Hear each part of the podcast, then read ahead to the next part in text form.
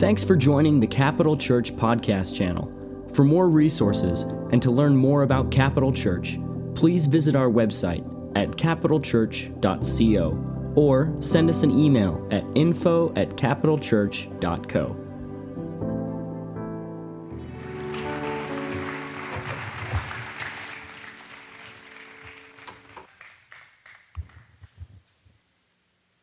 America, where money grows on trees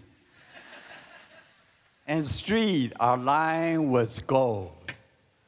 Well, at least that's what I perceived when I first passed through Ellis Island of New York City on October 30th, 1964. But I quickly realized how wrong I was. The first night I stayed in my friend's rundown apartment in the slum of Harlem. Even more surprising was the day after, October 31st, when little people wearing masks, ring doorbells, and said, trick or treat. I said to myself, what have I got myself into?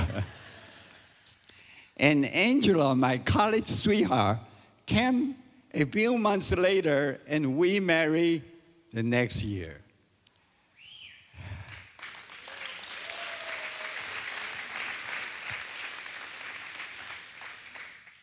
I also assume just because we were in love, we would simply live happily ever after. How naive I was. I was not a Christian then. After years of unresolved issue and self-centered living, our marriage was a disaster. So, with the encouragement from both of our sons, we began the paperwork for divorce after 28 years of marriage. So, on that same year, May 15th, 1993, our son Christopher came home after his first year in dental school. He made an announcement I am gay. Since uh, there's, uh, I'm sorry, uh, Christopher's declaration uh, affirmed my belief that we should all go our separate ways. Now, only I did not comfort my wife, but I also accused her she making our son gay. Christopher's declaration affirmed my belief that we should all go our separate ways. Let him be because there's nothing I can do about it besides. Isn't it more important to be happy? But my wife responded quite differently. You will never think that three simple words, I am gay, could cause so much pain. I actually thought I could threaten Christopher with an ultimatum to choose the family or choose homosexuality. But Christopher already bought into the lie that he couldn't change, that he was born gay. So he said, If you cannot accept me, I have no other choice but to leave. Without any hesitation, Christopher picked up his bags and left. Nothing can describe how I felt at that moment. It was worse than receiving news of Christopher's death. He could have come me with a knife, it would have hurt less. In my mind, Christopher, who was closest to me, and my last ray of hope, had also betrayed me. I was at the end of my rope as my world fell apart around me. I had no more reason to live. So I determined to do the unthinkable. I was going to end my life. Even though I was not a Christian at that time, I felt the need to meet with the minister who gave me a pamphlet on homosexuality. Then I bought a one way Amtrak ticket to Louisville, where I planned to say goodbye to Christopher for the last time before ending it all with only my purse and the pamphlet from the minister I bought on the train, thinking that death was the only answer to all my problems. Never been much a reader. On the train, I began to read the pamphlet. which explained the plan of salvation that all of us are sinners. Yet God loves us in spite of our sin. God opened the eyes of my heart. Then I realized that just as God loves me in spite of my sin, I could love Christopher in spite of him living as a gay man. After arriving in Louisville, I called the number from the back of the pamphlet and was connected to a Christian lady who began to disciple me. For six weeks, I immersed myself into the Bible and felt as if I couldn't soak up enough. You see, I went to Louisville expecting to end my life. In reality, I did. One of my favorite verses today is Galatians 2:20. I have been crucified with Christ, and I no longer live, but Christ lives in me. The life I live in the body, I live by faith in the Son of God who loved me and gave himself for me. After six weeks, I got a phone call from the lady who was discipling my wife. The lady was very, very excited. She told me that your wife has surrendered her life to Jesus Christ. She has been saved. I was not very pleased. I told her, This is not a good news. This is my worst nightmare because from now on, she has God on her side. But what I realized, her transformation was not a Sunday only change, but affected every aspect of her life. What she had was not religion, but an intimate relationship with Jesus Christ. And little did I know, God was also working on me. So I started go to church with her, and a friend of ours invited us to a Bible study called BSF, Bible Study Fellowship, where we grow deeper into the understanding and love for God and His Word. While studying the Bible in my church and BSF, I also surrender my life to Jesus Christ. God became the glue, kept our marriage together by joining both of us to Himself. This was God's way for preparing us for the difficult years ahead. As our son Christopher walked further and further away from God. For my childhood years, I was like most other Chinese American kids obey your parents, do well in school, and practice piano. You see, I didn't fit in with the other American boys. I looked different, I acted different, and I had different interests. God had given me the gifts of, of music, of sensitivity, and Satan can't take away those God given gifts, but he can twist the perception of them. And from a young age, I was viewed and ridiculed as being effeminate. The first time I remember having these attractions was when I was nine years old, after I came across pornography at a friend's house at nine. At that young age, I was confused and afraid of those feelings. Without any parental guidance on sexuality, those magazines gave me a distorted view of sex, and they soon became my master with pornography fueling my desires. I had my first encounter, encounter when I was 16 years old, but I kept my feelings hidden through high school, college, even the Marine Corps reserves. In my early 20s, I no longer kept it a secret and I came out of the closet. I, w- I moved to Louisville, Kentucky, where I was pursuing my doctorate in dentistry. And there, I spent most of my free time in the gay clubs, and I went from relationship to relationship seeking intimacy and happiness, which I found but it still left me feeling unfulfilled and unsatisfied. So I began experimenting with drugs. Now, to be really clear, not all gays and lesbians do drugs, not all gay men are promiscuous. Some are, some are not. But regrettably, that is part of my story. And when I have to, I have to tell you my whole story and be honest about that.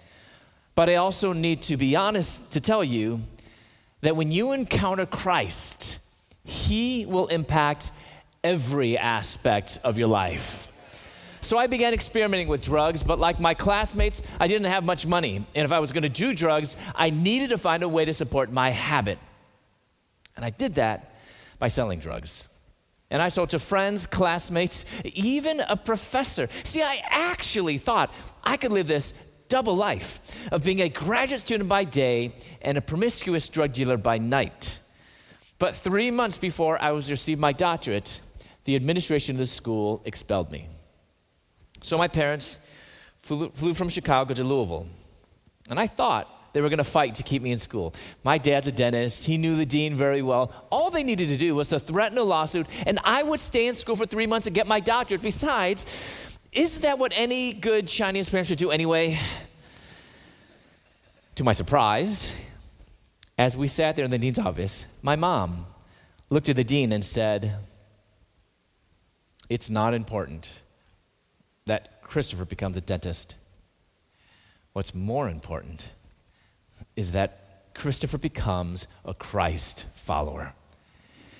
And she said that they're going to support whatever decision the school made. You see, my mom and dad knew that when it comes to their children, nothing is more important than their children following Jesus. Even more important than education, even more important than career. But you know, the reality is, many people may go to church and worship God, but then they'll return home and worship idols. Like idols, what idols? The idol of education, the idol of career, the idol of your 401k. And in essence, we often actually force our kids to do the, do the same. Parents, are you putting more emphasis upon your children getting your homework done, getting a better grade, getting into a good school? Or should Christian parents be putting more emphasis, actually, the most emphasis, upon their children following Jesus. Nothing is more important than following Christ. But if I could be really blunt with you, I was not happy about my mom's decision. she wasn't on my, my side, I felt. She was on the school side. So I moved further away from them to the bright lights in big city of Atlanta, Georgia. And there I quickly took over the drug scene in the gay community, and I became a supplier to other dealers in over a dozen states. In addition, it was nothing for me to have multiple anonymous sexual encounters each and every day because according to the world, I had it all. Money, fame, drugs, and sex. I had exchanged the truth of God for a lie. And I began worshiping and serving the creature rather than the creator, because in my world, I had become God. Leon and I had no idea that Christopher was doing drugs, but we knew his biggest need was to know Jesus Christ as his Lord and Savior. So I sent him Christian cards several times a week, and I filled them with encouraging words scripture, and hymns. At the bottom of each card, I sign, Love you forever, Mom. Little did I know he never read them and simply tossed them into the trash. My wife and I knew the only way, if we want to see our son, we have to fly from Chicago to Atlanta. So we did. But on the second day, he kicked us out, not even allow us to call our friend to pick us up. Before leaving, I offer Christopher my very first Bible. Not surprisingly, he refused. So I left my Bible on his counter anyway and walked out. We found out he took my Bible and threw it into the trash it was more than obvious that he was totally unreachable and completely hopeless. But my wife and I committed not to focus our own hopelessness, but on the promises of God. Along with over a hundred prayer warriors from our church, from BSF, we all cry out to God for our son Christopher. My wife began to pray a very bold but very dangerous prayer. Lord, do whatever it takes to bring, the, bring this prodigal son to you. In her desperation, she fasted uh, every Monday for eight years. Once fasted 39 days for our son Christopher. Every morning, she would literally spend hours inside her prayer closet on her knees, reading the Bible, interceding for Christopher, praying for herself, for me, and for many, many others. She wrote out some of her prayers, and following is one of those prayers. I will stand in the gap for Christopher.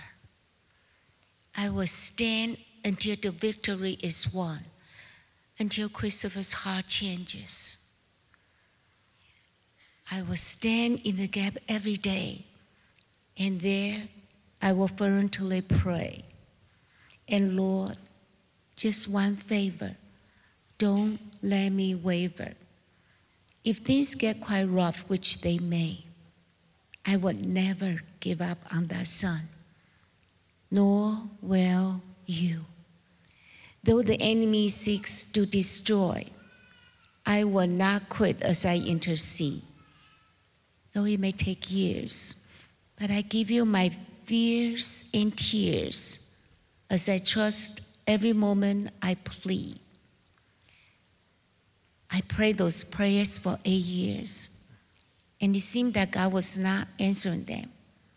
But during those years, God did answer my prayers, just not in the way I expected. His answer for me was wait, be still, and know that I am God. Looking back upon those years when I prayed for change, God did bring change. The change was not yet in Christopher, but the change was in me and my husband. What God intended for that time was that we will be changed, that we will be transformed, that we will be trophies of God's mercy. As what Chambers said, We are not here to prove God answers prayer. We are here to be living monuments of God's grace. As we live out those years of waiting, we learn to walk and live as monuments of God's grace, as God drew us to Himself each and every day. Often, answer to prayer doesn't come quickly. And this definitely was not an exception. But my parents were unwavering in their faithfulness to intercede on my behalf. Like the persistent widow, my mother bombarded heaven with her prayers.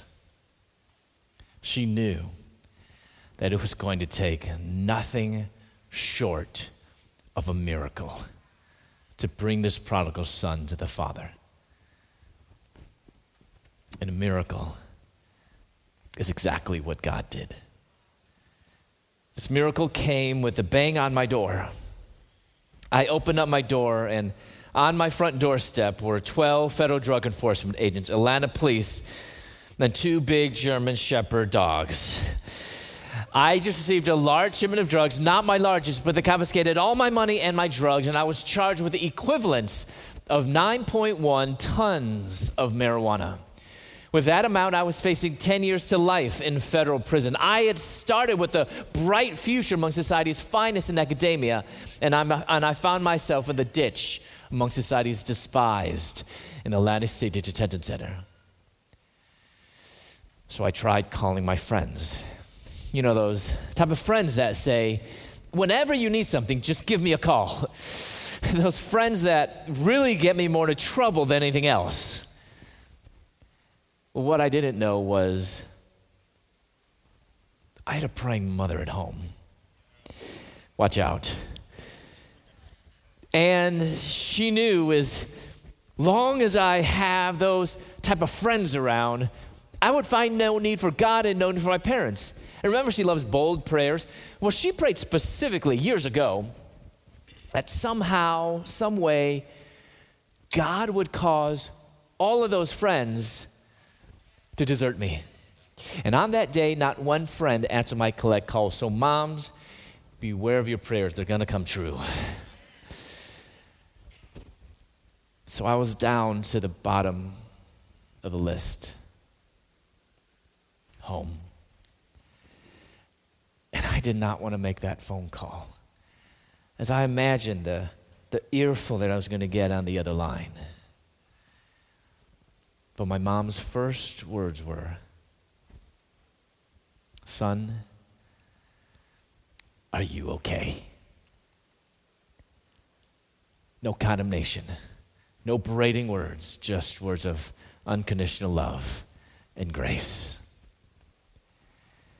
The Apostle Paul says in Romans chapter 2, verse 4, that it's God's kindness that leads us to repentance. Notice Paul isn't saying that it's God's anger, it's not God's wrath. But it's God's kindness that, that leads us to repentance. And even on that miserable day, God was pouring out His grace and drawing me to Himself through the words of my mother. Actually, my mom was excited to get that phone call, if you can believe it or not, because I hadn't called him in years. And she knew without a doubt that this was God's answer to her prayers. So she hung up that phone, fighting back the tears.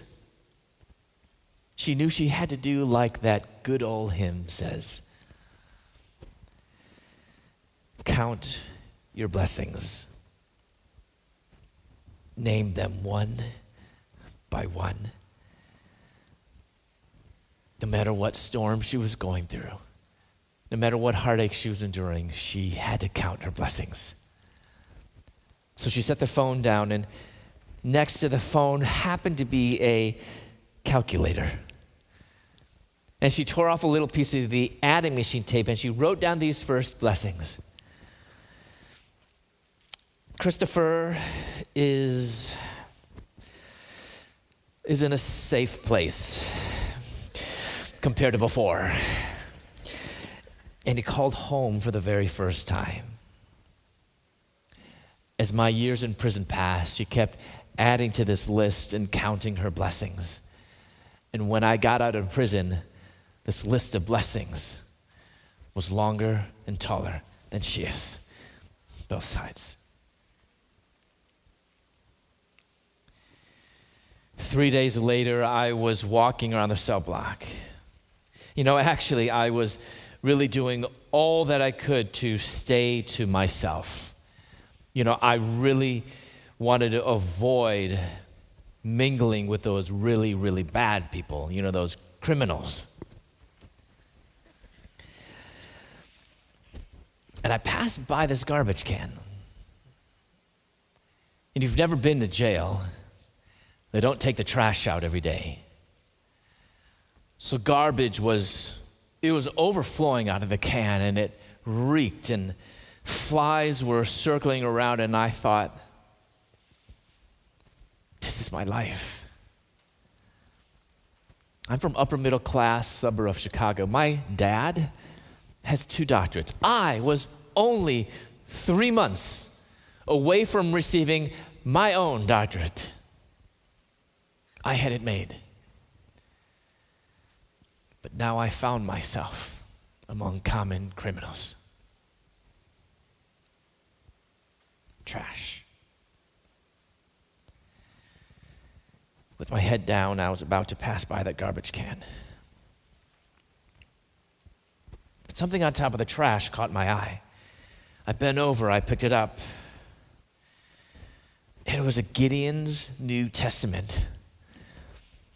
I took that New Testament back to my cell. I opened up that good book. For the first time, I read through the entire Gospel of Mark that night. But let me tell you, I wasn't thinking, oh, this is the Word of God, and I certainly wasn't thinking, this is the answer.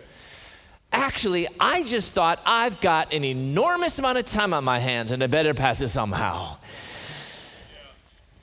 But as some of you know, what we have in our Bibles, is not just ink on paper, but what we have in our Bibles, ladies and gentlemen, is the very breath of God. And it is living and powerful and sharper than any double edged sword, able to cut through the hardest of hearts, exposing my sin, my rebellion. And it wasn't a sight. And I thought things couldn't get any worse. I was wrong. A couple weeks later, I was called into the nurse's office. The prison guards handcuffed me, chained my hands around my waist, shackled my feet together. I shuffled into her office. She sat me down, shut the door behind me, and I just sensed that something wasn't right. She was uncomfortably struggling with words. She couldn't even give me eye contact. So the nurse resigned to writing something on a piece of paper and slowly slid it across the desk to me. I looked down and I saw three letters and a symbol. It read H I V positive. A few days before Christmas, I received Christopher's phone call from jail. The noise in the background could not cover up his sad and hopeless words. Mom, I am HIV positive. His solemn and weak voice trailed off as my body went limp. I felt dizzy, and the world around me seemed to stop. Ever since Christopher told us he was gay, I had lived with this constant fear that Christopher might one day contract this deadly virus. My worst nightmare was now a reality. Christopher was sentenced to six years in federal prison, but news of his HIV status was like a death sentence, a verdict could not accept. Hang up the phone, the pains of grief torn at my broken heart like a knife aimlessly. I stumble up the steps and drag my heavy body into my prayer closet. Under the cross, I fell to my knees. A stinging tears blurred my eyes. This affliction was more than I could bear. In the silence of my sorrow, a melody began to play in my heart the soft and sweet stream of a hymn filled my ears and repeat over and over. It is well, it is well with my soul. When peace like a river attendeth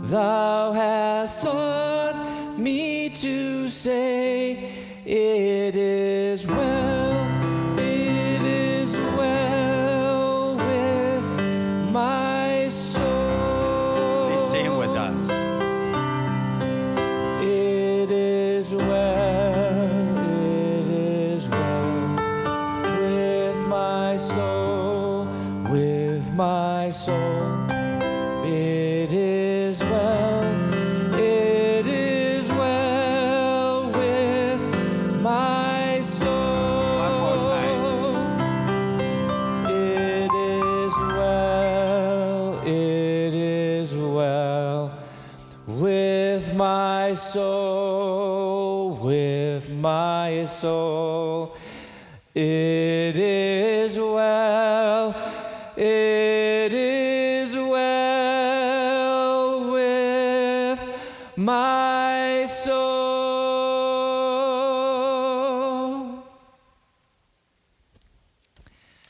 a few days after receiving that devastating news, I was on my prison cell all by myself and just contemplating the complete I made mess I've made of my, my life. I was lying in my bed and I look up at the cold metal bunk above me. There's graffiti, profanity, gang symbols. But someone had written something else in the corner.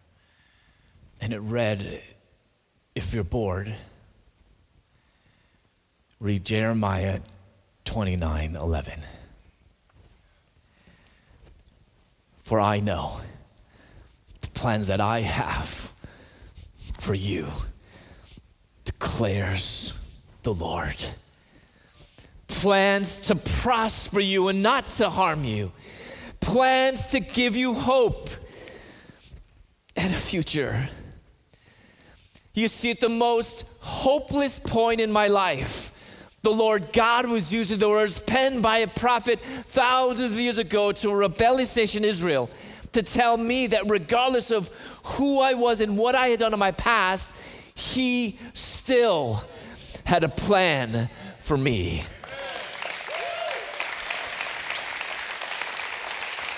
I had no clue where that plan was going to take me. But God gave me enough faith, and enough strength to get through that one day and the next and the next. My transformation was gradual. I wish I could say that at that moment I got down on my knees, I said a sinner's prayer, and after that, like everything was perfect, no more problems. Far from the truth. God began convicting me of my dependencies, which were many. The most obvious being drugs, but within a few months, God delivered me from that addiction. God kept bringing to mind other idols, and there was one that I felt like I just couldn't let go of, and it was my sexuality. I was reading through the Bible, and it was so clear to me that, that God loved me unconditionally. But as I kept reading, I also came across some passages, three in the Old Testament, three in the New, that seemed to condemn that core part of who I thought I was, my sexuality. So I thought I need to ask someone who's learned more, studied the Bible, been to cemetery, seminary, And I'm like, the chaplain, you know, he's read the Bible. But to my surprise, this chaplain actually told me the Bible does not condemn homosexuality. And he even gave me a book explaining that view. So think about it. With much curiosity. I took that book in the hopes of finding biblical justification for homosexuality. I had that book in one hand and the Bible in the other. Can I just tell you, from a human perspective, I had every reason in the world to accept what that book is claiming to justify the way I had been living. But God's indwelling Holy Spirit convicted me that those assertions from that book were a clear distortion of God and His Word. I couldn't even finish that book. And I gave it back to the chaplain, which meant I turned to the Bible alone. And I went through every verse, every chapter, every page of scripture looking for justification. Chaplain said, God blesses same sex relationships. So I'm, I'm thinking, I want to read that for myself, not just take what he says. I want to read that for myself. And I went through the whole Bible. I was looking for any shred of evidence, anything that might bless a monogamous same sex relationship. So I went through the whole Bible. I went through the whole Bible. I went cover to cover several times. I had time. I looked and I looked and I looked, and I couldn't find any. So I was at a turning point, and a decision had to be made. Either abandon God and His Word, live as a gay man, pursue a monogamous same sex relationship by allowing my attractions, get this, by allowing my sexual attractions to dictate not only who I was, but also how I lived. Or abandon pursuing a monogamous same sex relationship. How? By freeing myself from my sexuality, by not allowing my desires to control who I am, and live as a follower of Jesus Christ. My decision was clear and obvious. I followed Jesus.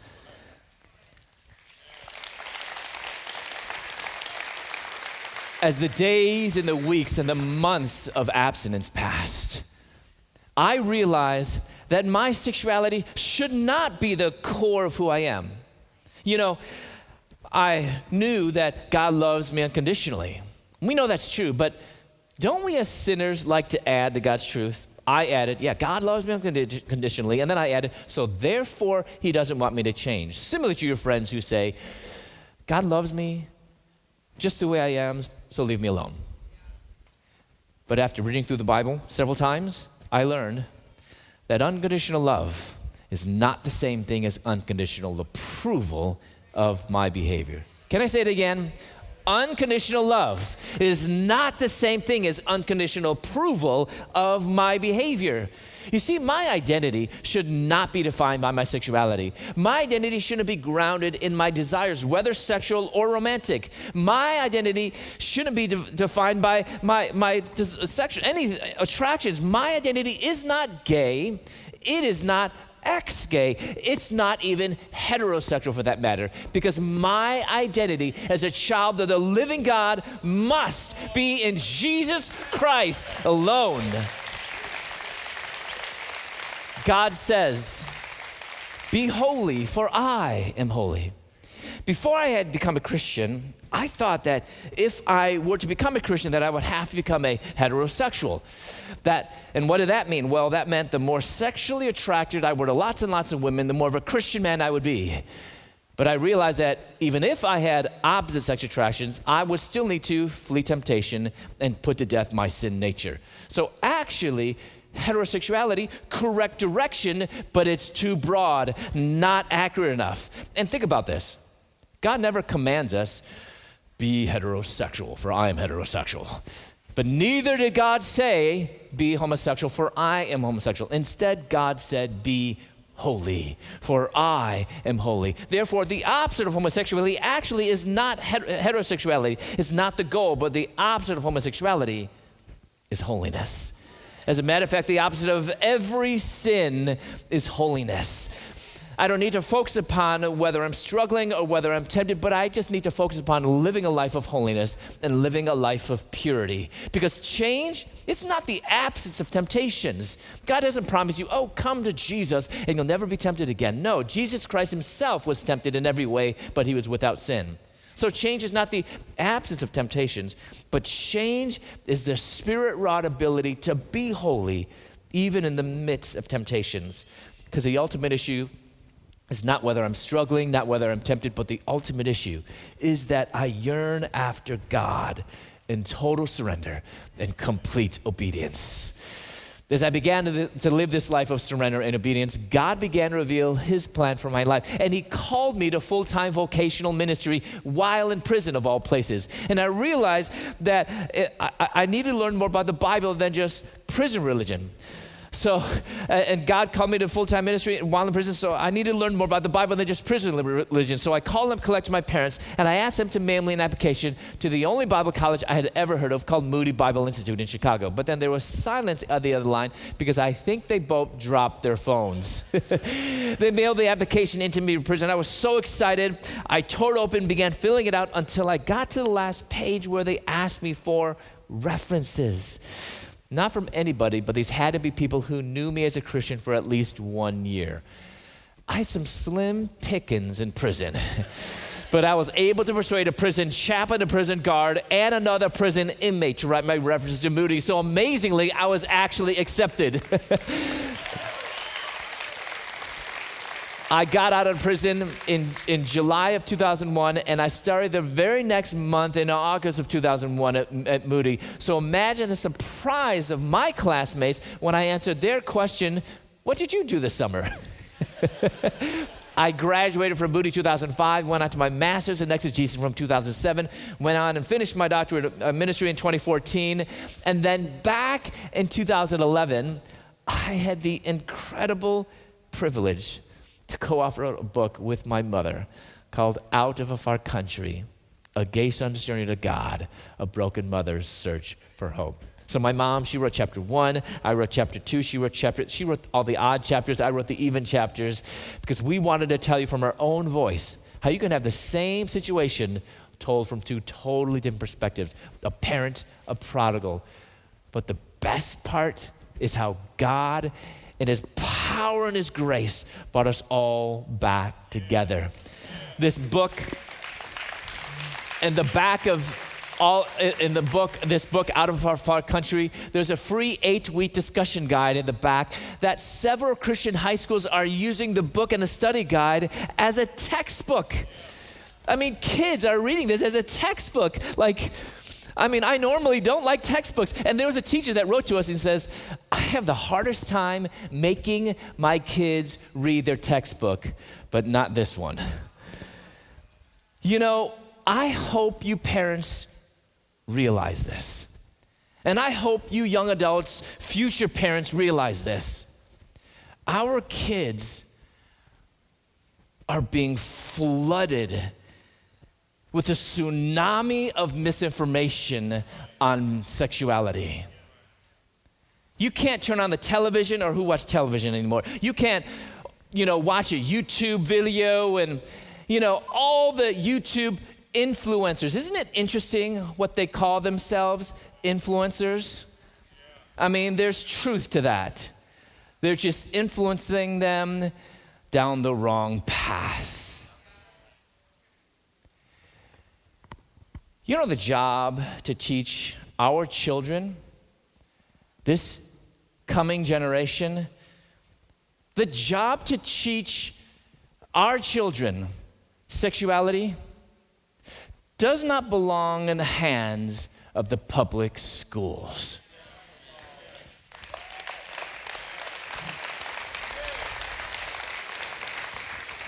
The job to teach our children, our children, sex and sexuality does not belong in the hands of Hollywood does not belong in the hands of media or anything else. And I'm also going to say something else. Not in the same vein as all that craziness, but actually the primary responsibility to teach your children, the primary responsibility to teach your children sex, biblical sexuality, should not rest in the hands of the youth pastor either. Now, he or she better talk about biblical sexuality, and you better leave your kids there because when you take them out, you're communicating to them, I don't want you to learn about biblical sexuality. Instead, I want you to learn from the world. Might not be the, maybe the youth pastor can be secondary or tertiary, but not the primary. You know who holds the primary responsibility to teach this next generation about sexuality? Who holds that? Parents. And may I add, grandparents. Any great grandparents in here? Any great grandparents? Grandparents and great grandparents. Do you know why? you have too much time on your hands. but really, I said this in the first service. The real reason, grandparents, great grandparents, think back when you were teenagers, right? Just a few years ago. Think back. When you were a teenager, maybe you were an exception, but generally speaking, teenagers, how much did you listen to your parents at that age? maybe grandparents, great grandparents, you have more of a listening ear to your grandkids than the parents do. Are you actually using that as a benefit to advance the kingdom of God and this beautiful vision of biblical sexuality, or are we just allowing the world to take it away? I think it's time we take it back. It's time we take it back. It's not the world's, it's taking it back that the world has stolen from us. We have to. You know, it's, it's using this opportunity and not shunning away. And I'm going to be really bold here. Because sometimes men, we just need to be bold. Sometimes men, we need that kick in the rear. When it comes to sexuality, we cannot just let the women take our job. Oh, you didn't hear me. Men, we cannot allow the women take our job. We need to be, and I, and I, and I know, guys, it's not easy talking about sex to your kids. You got a daughter and you talk to your daughter about sex. You know, when that boyfriend comes around, bring that shotgun out, right? That's, that's how you do right here, right? right? I mean, so we have to talk to our kids. Guys, let's go, let's get over our embarrassment because if we don't do it, men, the world will. And I promise you, the world will gladly do it. You know, I gave this challenge, and I always say this. It was it was just in this rural, so it wasn't like in a, you know in a city or urban. It was in Oklahoma, and I we gave this challenge. You know that we have to teach our kids about sex and sexuality and using our books even as, as, as a resource. And this grandmother made a beeline toward our book table. She, she's like, I need 10 books. I was like, You just need one. No, young man, I need 10. One for myself, nine for my grandchildren. And she went on and said, I'm going to mail every one of them a book tomorrow, and then I'm going to read it with them, and I'm going to discuss it with them. A grandmother that's someone, a Christian adult, that's taking seriously the God given responsibility we all have to not shrug off, shrug off the responsibility, but to seize it and to equip them with the goodness of the gospel and sexuality. So we have, you know, that, that book, out of our country, but I introduced this concept of holy sexuality, which is chastity and singleness and faithfulness in marriage. And I thought, I've got to develop that. So in 2018, I wrote this book. It came out in November.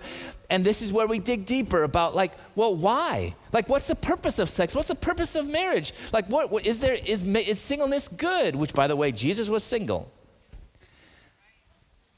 And so, how do we understand this? Because oftentimes, message of sexuality usually goes something like this Don't do this, don't do that, don't do this. And those are important. But we can't build a Christian life on God's no.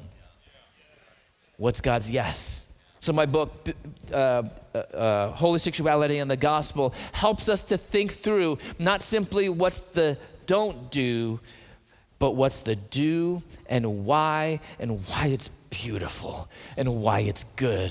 Because holy sexuality is good news for all. But you know, I all the years that the, that the I look back, the years that the locusts have taken away, I look back and you know all this. It's God has given us back that the years have have have, have that the year that the locusts have taken away.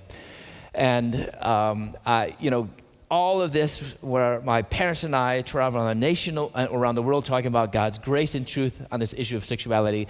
And then, if that wasn't a big enough blessing, God has a sense of humor because He's brought me back to this Bible Institute where I'm now teaching as a theology professor. I mean, how amazing is that? Only God. Only God. You know, I look back on all the years that we've lived, decades apart from Christ, and I see some bad decisions that I made that resulted in some really bad consequences. One of those being HIV positive. But here's the truth I'm no different than any of you. All of our days are numbered. Not one person in this room has ever been promised tomorrow here on this good earth. But don't we take it for granted? You know, actually, it took contracting this virus for me to realize a really important truth that as a child of God, I must live with a sense of urgency. This world we live in now is it not a crazy world? Our country so divided. We have things going on overseas. I mean, threat of terrorism, threat of war, uh, war this virus. when I look at the world today, you know, I'm convinced it doesn't need another good Christian. A good Christian who might go to church every Sunday. Nice person, but doing little for the kingdom of God. This world don't need any more good Christians. What this world needs, what this world demands, are great Christians. Christians who don't settle for mediocrity, Christians who don't care what the person on the left says or the person on the right says, but they're living to please their heavenly Father. Christians who are living with a sense of urgency, who know that they've been crucified with Christ and they no longer live, but Christ lives in them. Christians who are living with a sense of urgency. We've all been given one life to live, not to squander not to kind of chase after the vain things of this world, but to use it to give glory to the only one who is God. Because whether you're ready or not, every one of us, I promise you, will one day stand before our God, our Creator. And my hope is that He can look at you face to face and say, Well done, good and faithful servant. Let's pray.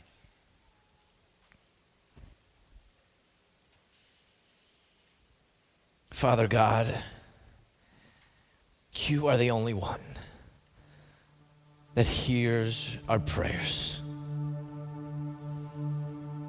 even when we are in our silent prayer closet, even when the storms of heartache and depression and trials are beating against our soul. Even when it seems like the sun is clouded by hopelessness, you are still God. And you're not pacing the floors of heaven, wringing your hands, saying, What am I going to do? But God of glory, you're seated on your throne. And the angels around you are singing, Holy, holy, holy is the Lord Almighty. Oh God, why you love beings like us that are so messed up, that are so broken, that have so lost their way and yet, oh God, you love us while we were sinners, while we were weak, while we were enemies. Forgive us, oh God, for not always looking to you, but trying to do our own way, trying to fix things, trying to even save ourselves, but oh God, we can't. Lord, this morning, we just say, from the depths of our soul, You are God, and we are not. Help us, God, in each of our situations, Lord. Recognize that we need you. Oh, we desperately need you, God. Not yesterday, I desperately need you. Not, not last month, I desperately need you. God, I need you now. So send everything that is owed to us because of your loving kindness and pour it out on us today, oh God. We need you. We need Jesus. We need Holy Spirit. And so, Lord, in the midst of our darkness, be our light in the midst of our hopelessness, be our hope, oh God. In the midst of our sorrow, be our joy. And this morning and this afternoon, this evening, this week, Lord God, help us to be great on your eyes for your sake. For it's in the name of the Lord Jesus that we pray this. And the people of God said,